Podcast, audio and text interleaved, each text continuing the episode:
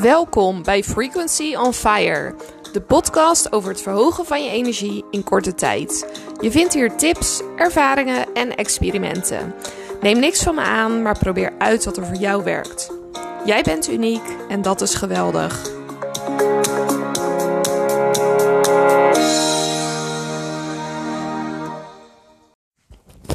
Hoi allemaal. Vandaag gaat de podcast over een ervaring die ik met jullie wil delen. Mijn programma, wat er binnenkort aankomt, dat is een groter programma. En dat gaat over het gebruik maken van je kracht, van je force. Het heet van force to flow. En hoe je daar vandaan in flow kan leven. Ik ben ervan overtuigd dat je niet alleen maar in mannelijke energie, in doen, doen, doen kan zitten. Dat je ook niet alleen maar in overgave kan zitten. Dat je alles loslaat en alles naar je toe laat komen. Maar dat je een combinatie van allebei nodig hebt. Nou, door van alles en nog wat mee te maken, kan je in verbinding komen, mogelijk met de krachtbron die in je zit. Uh, dat is bij mij gebeurd en dat is ook wat ik deelnemers van dat programma wil laten ervaren. Dat het maakt niet uit wat je hebt meegemaakt, het maakt niet uit wat zich in je leven heeft afgespeeld. Je kan het allemaal gebruiken als handvaten om te zorgen dat je uiteindelijk in flow kan leven. En um, daarmee gebruik maken van de krachtbron die in zit. En wat ik vandaag wil delen is dat ik zo goed weet hoe het is om in, ja, toch dingen te willen forceren, in je force, in je kracht te zitten. En dat dat eigenlijk soms gewoon niet de bedoeling is. En het verhaal wat ik ga delen, dat is echt wel een heel leuk verhaal. Um, nou, en ik hoop dat je ervan geniet. Ik was dus in Brazilië. Ik had een uh, enkeltje Brazilië gekocht. Ik dacht van, nou, misschien ga ik in Zuid-Amerika wonen. Was ik helemaal van overtuigd. Dat is, uh, nou ja, iets meer dan uh, drie, ja, dat is drieënhalf jaar geleden. En ik wilde heel graag een jaguar in het echt zien. Ik wilde een jaguar in het wild zien. Dat was echt een droom die ik had. Dat leek me geweldig. Dus ik ben naar Brazilië gegaan. Ik ben naar de Pantanal gegaan. En in de Pantanal, daar heb je dus allerlei dieren. Dat is het grootste moerasgebied ter wereld. Echt uh, heel mooi, heel mooi, heel vochtig ook. En ik was dus in de stad Cuiabá. En ik maakte daar allemaal plannen voor wat ik wilde. Maar al die plannen, dat was gewoon niet de bedoeling. Dus een meisje met wie ik een stukje samen had gereisd in de Pantanal. Om dus die jaguars te zien en capybara's. En oh, het was zo cool. Ik heb dus ook een jaguar gezien. Ah, ik was zo intens gelukkig. Het was zo gaaf. En ja, ik voelde dus sowieso aan alles in mijn lichaam dat ik naar Zuid-Amerika moest gaan. Nou, dat had ik gedaan. En soms krijg je gewoon van die tekens en signalen. En dan weet je gewoon dat iets de bedoeling is. Maar andersom kan het dus ook dat je allemaal tekens en signalen krijgt dat iets niet de bedoeling is. Er waren bussen vanaf daar naar Bolivia. En dat meisje die zou met de bus naar Bolivia gaan. Ik had nog geen plan en ze zei: Ga je mee? Ik dacht, nou, prima plan, gaan we doen. Die bussen die waren altijd maar voor een derde gevuld. En toevallig net die dag dat ik mee ging en dus met mailen en hebben en houden op het busstation stond, was alles vol. Alles was vol en uh, nou, ik kon dus niet mee. Voor de dag daarna was het ook vol. De dag daarna was het vol. En de dag daarna was het ook vol. En dat was al echt in maanden niet zo geweest. Vervolgens probeerde ik een vliegticket te boeken, want ik dacht, nou, wat is dan leuk, Rio de Janeiro. Ik was jaren geleden was ik in Rio de Janeiro geweest.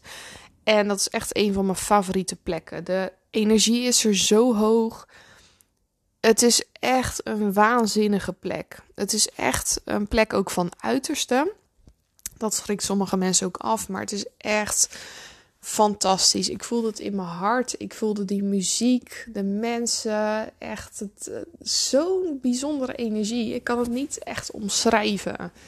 Het voelt voor mij heel erg als feest, als vuurwerk, als de kleur geel. Dat geeft me ook een heel goed gevoel. En ik dacht, ja, dan ga ik naar Rio. Want ik was van plan om nog langer in Brazilië te blijven. Ik was daarvoor, voordat ik in de Pantanal was beland, was ik uh, door het uh, noorden van het land gereisd. Wat ook echt prachtig was en echt aan te bevelen. Um, ja, en jaren daarvoor had ik dus de kustlijn meer gehad. Maar ik wilde dus naar Rio de Janeiro en het lukte me dus met geen mogelijkheid om een ticket te boeken. Het lukte gewoon niet. Ik heb het gevraagd uh, aan de mensen van het die me wilden helpen. Zelf ben ik ontzettend goed in vliegtickets vinden, zoeken en boeken.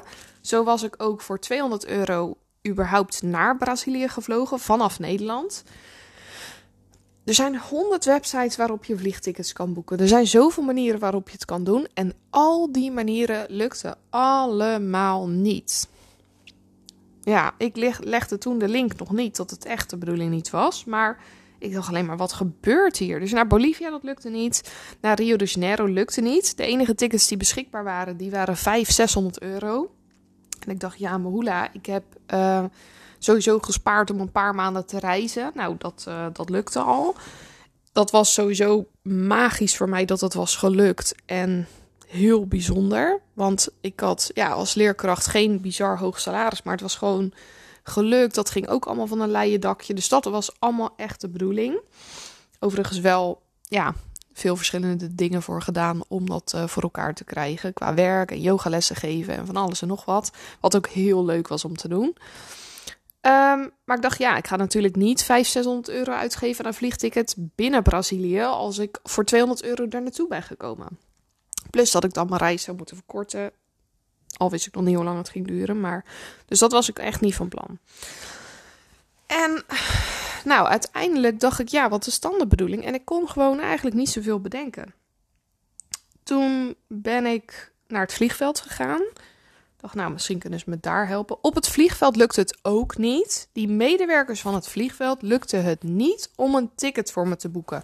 Ik heb gekeken vliegtickets naar Bolivia, vliegtickets binnen Brazilië, vliegtickets naar Peru, vliegtickets naar Chili, naar Argentinië, overal heen. En het lukte allemaal niet. Nou, al, duidelijker kan het niet. Het was gewoon echt de bedoeling niet. Ik was moe, ik was chagrijnig, ik had trek en mijn mobiel was leeg. Dus ik dacht, nou, Laat allemaal maar eventjes. En toen ben ik mijn mobiel gaan opladen. Heb een grote acai gehaald. Dat is een uh, Braziliaanse snack. Dat is nu hier ook heel populair. Super lekker trouwens. En toen zat ik daar. En toen kwam er een Braziliaanse man naast me zitten. Een uh, hele aantrekkelijke man, kan ik wel zeggen. En ik dacht, oh, oké. En die ging naar Australië. we raakten aan de praat en hij vroeg: Ga je anders met me mee? En ik dacht: Ja, ik zit hier, ik heb geen plan, ik kan net zo goed meegaan. Dus ik ging kijken, maar daarheen lukte het uiteraard ook niet om een vliegticket te boeken.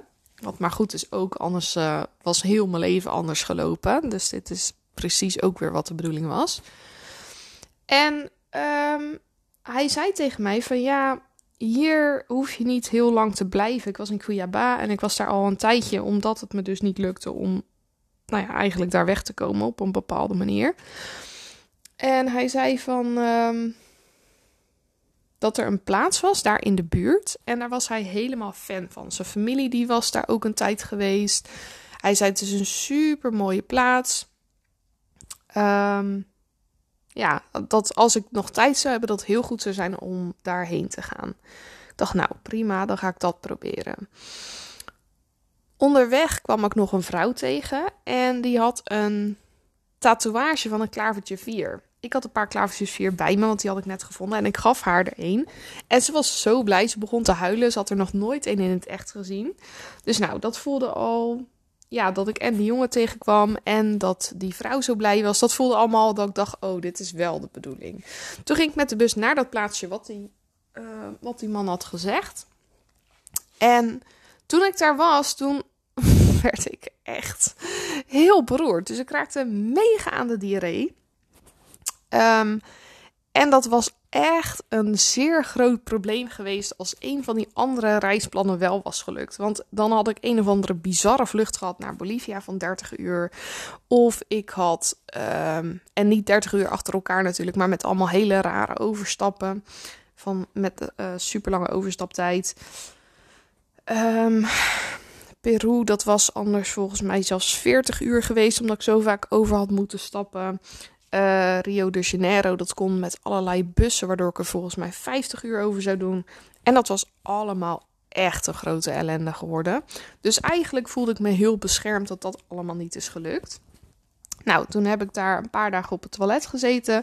En toen het weer goed ging, toen ging ik terug. En toen heeft een Braziliaanse vriend van mij, die heeft me geholpen met toch een vliegticket boeken.